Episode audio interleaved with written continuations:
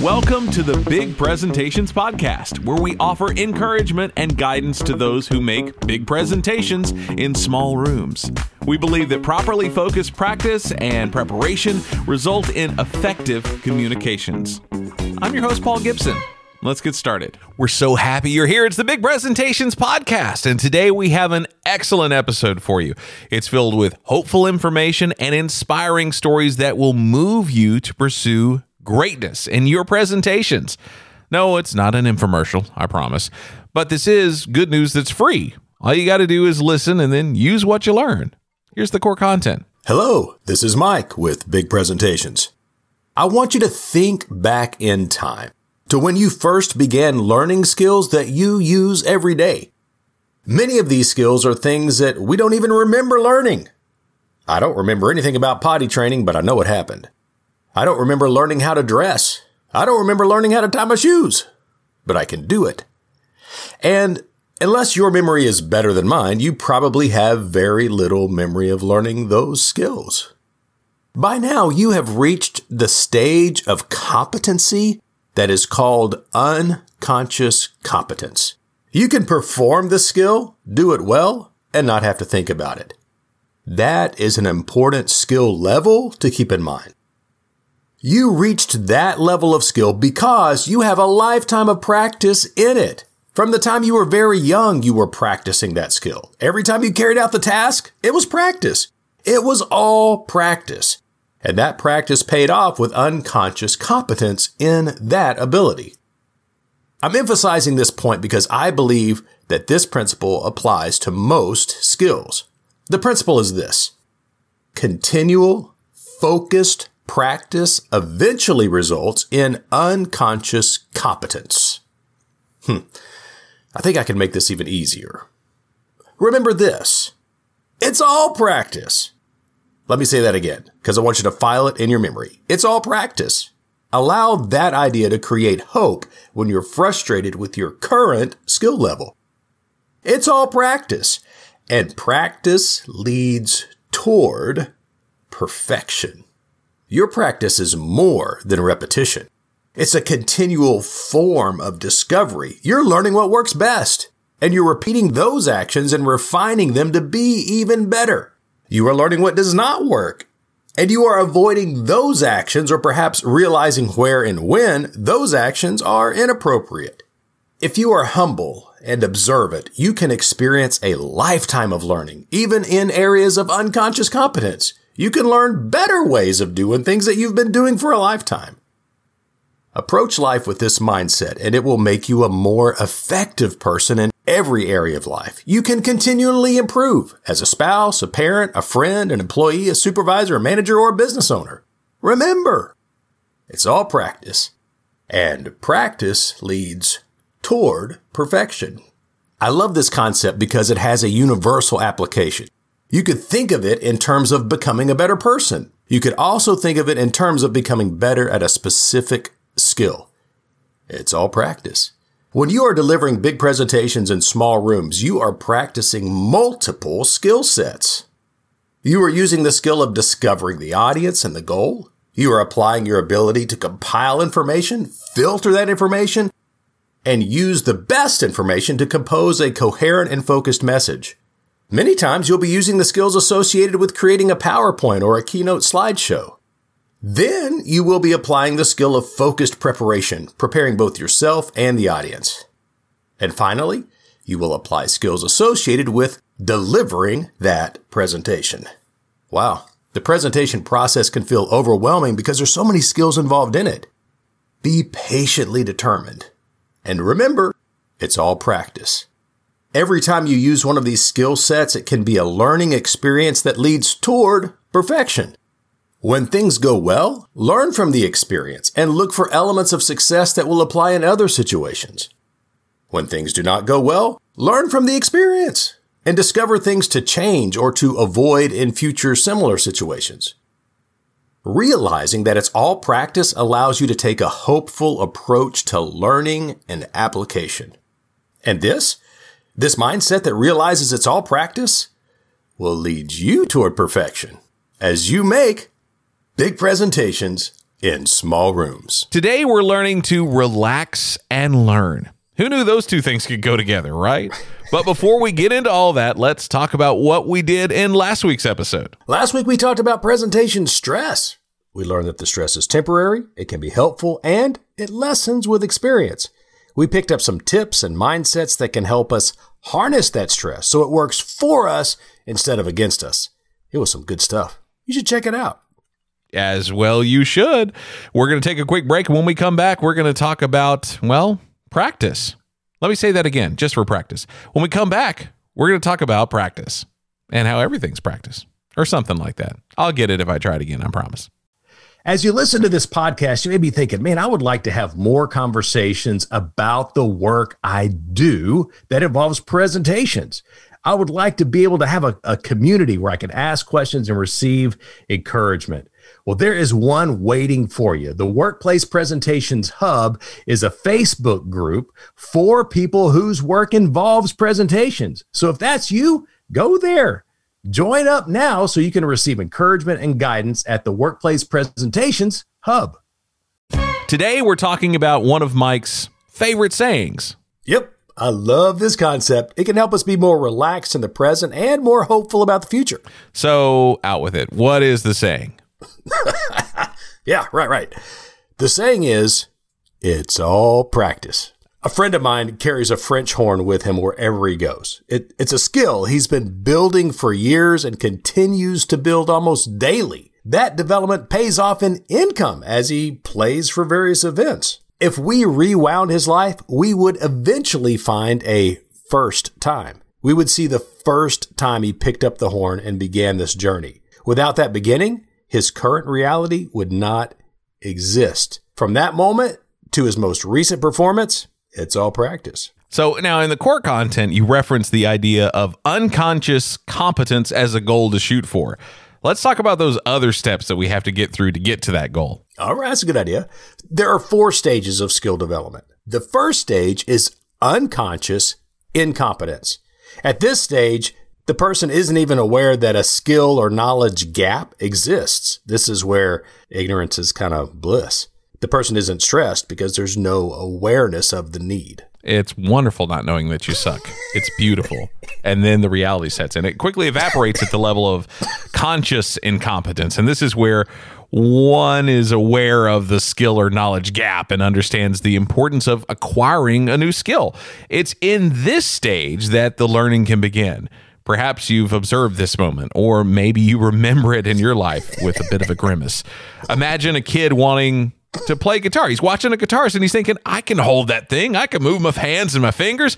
I can play the guitar. And then the guitarist hands them the guitar and they suddenly realize, uh oh, I need to learn some stuff. I need to develop. The kid's now aware of the incompetence. This is conscious incompetence, and this is also a very bad moment. but if that kid begins to learn and reaches the point where music starts to happen, then they'll reach the level of conscious competence. This is where the person knows how to perform the skill, but doing so requires a lot of focus, a lot of practice, a lot of conscious thought and hard work. And if they keep learning, keep practicing, the student will eventually reach the stage of unconscious competence. That's the stage referred to in the core content. This is where the person has enough experience with the skill to perform it so easily that they do it unconsciously. But it doesn't stop there. The person can continue to learn and even grow even after reaching the unconscious competence stage. That reminds me of the great drummer, Neil Peart, best known as the drummer and primary lyricist of the rock band Rush. His fans called him the Professor. His drumming showed incredible technical proficiency, and his live performances were amazing. And yet, even after reaching this level of talent, you know what he did? Uh, well, if it were me, I'd retire. no, he didn't. Not yet. Not yet. He sought out legendary jazz drummer Freddie Gruber and took lessons from him so he could get even better. Oh, that's great. I love it. It's great to know, though, that there's always room to grow and learn, even if you've reached the unconscious competence level of skill, because it's all practice. Yeah. I think that the hardest part is at the beginning, Mm-hmm. especially at this this conscious incompetence level. Right, because you suck and now you know it. This reminds me of a conversation I had when I was teaching a supervisory training years ago. It's a memory that has stuck with me. oh. Memories. So, while teaching a group of supervisors about the importance of patience when training employees, one of the participants spoke up excitedly. Do you know what FAIL stands for? He asked. "Uh, no, no, but I want to know what does it stand for? It stands for First Attempt in Learning. Ooh, I like that. That was a decade ago, and the idea stuck with me. For many of us, this concept holds true for the fourth, fifth, and fiftieth attempts. Some skills take a long time and therefore a lot of determination. So if failure feels fatal, then few people are going to stick with it. There, few people are going to push through that conscious incompetent stage and make progress. Yeah, this is true. But I like this idea because it's all practice. It gives hope, especially during those challenging stages of learning at the very beginning. Yeah, yeah.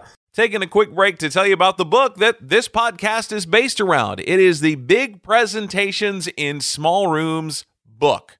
Whether you want to get it in ebook, audiobook, or you want it the old fashioned way in a paperback form, it's available on Amazon. You can find the link in the show notes, and we would love for you to pick it up so you can learn more about how to make your presentations in small rooms bigger.